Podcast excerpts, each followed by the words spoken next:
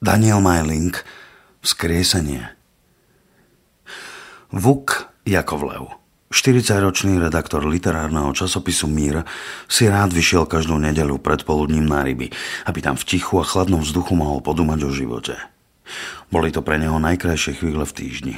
Nechal za sebou početnú rodinu a je hluk veľkomesta, aby mohol sedieť sám v člne, ktorý pokojne stál uprostred tichého ako zrkadlo rovného jazera.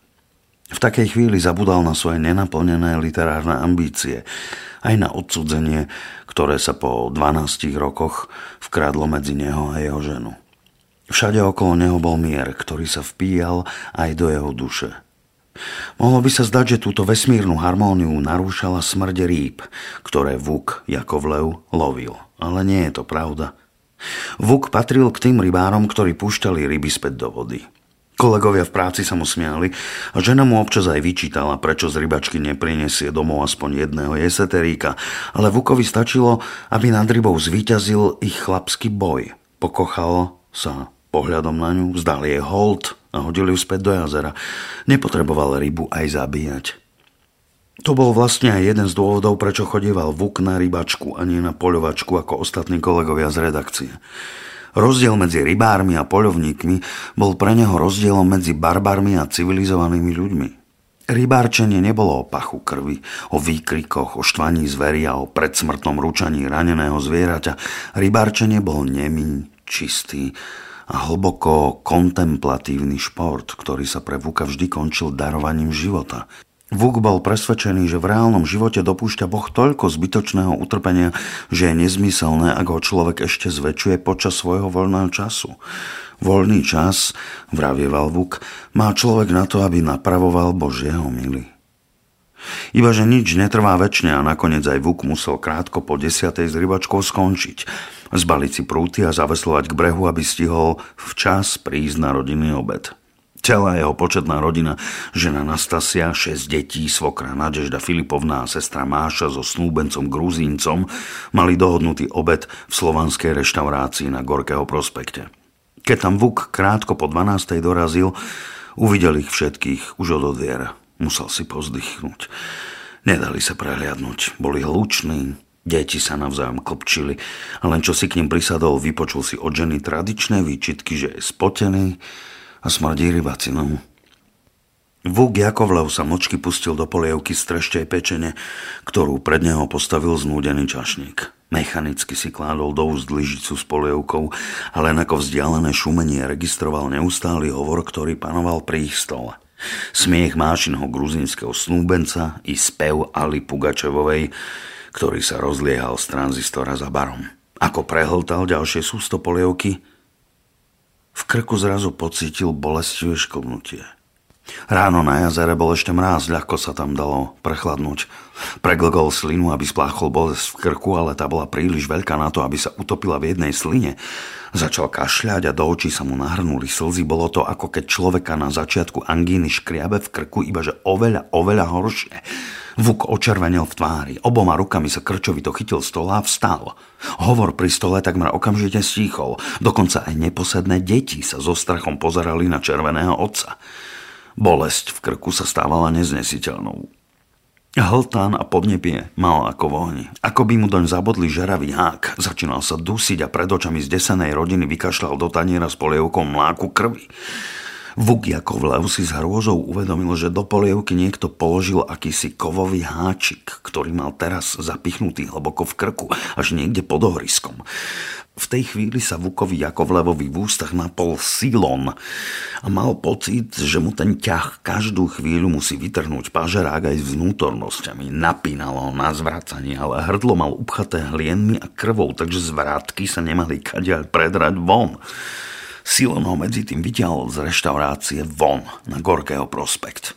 Ak chcel Vuk bolesť aspoň trochu zmierniť, nezostávalo mu nič iné, len nevzdorovať a poslušne cupítať tam, kam ho ťahla neznáma sila. Jeho žena, svokra, sestra a deti ho s otvorenými ústami nasledovali.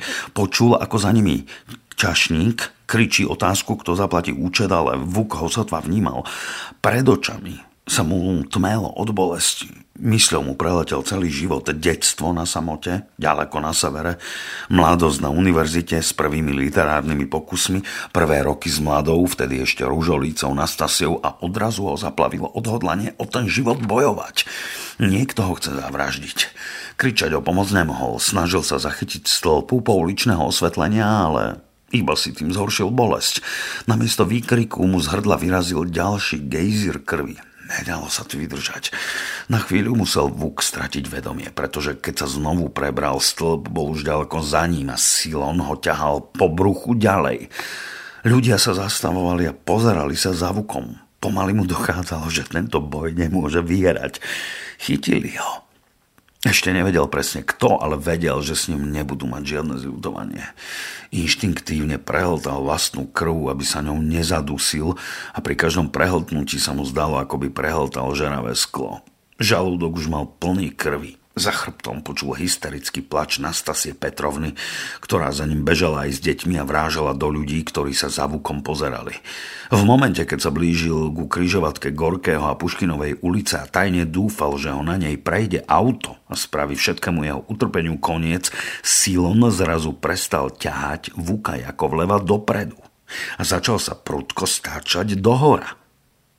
Poslušne vstával Najskôr na kolena, potom na nohy, nakoniec na špičky, až sa nakoniec špičky vúkových topánok pomaly odlepili od zeme. V tej chvíli Vuka dobehla žena Nastasia a oboma rukami ho chytila za nohy.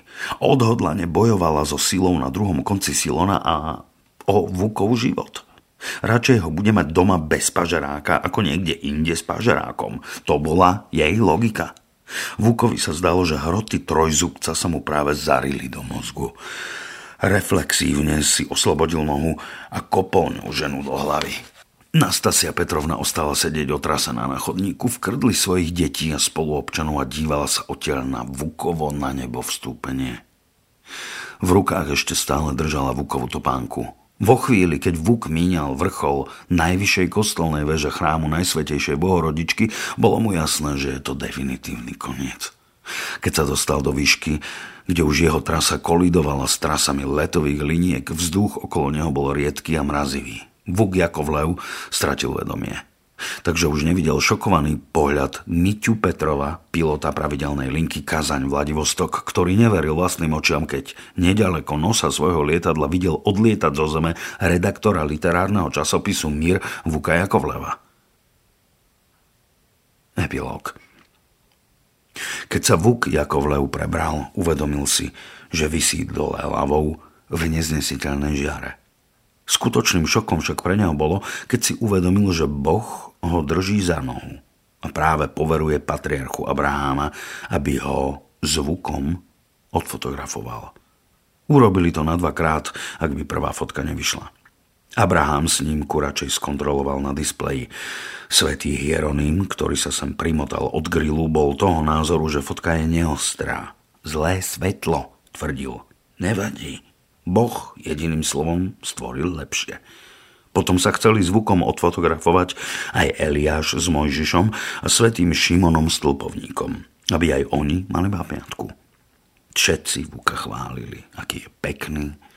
Ján Krstiteľ ho uznanlivo potľapkal po zadku a vrátil sa k náhodeným udiciam s dlhými vlascami, ktoré sa strácali v temnote vesmíru.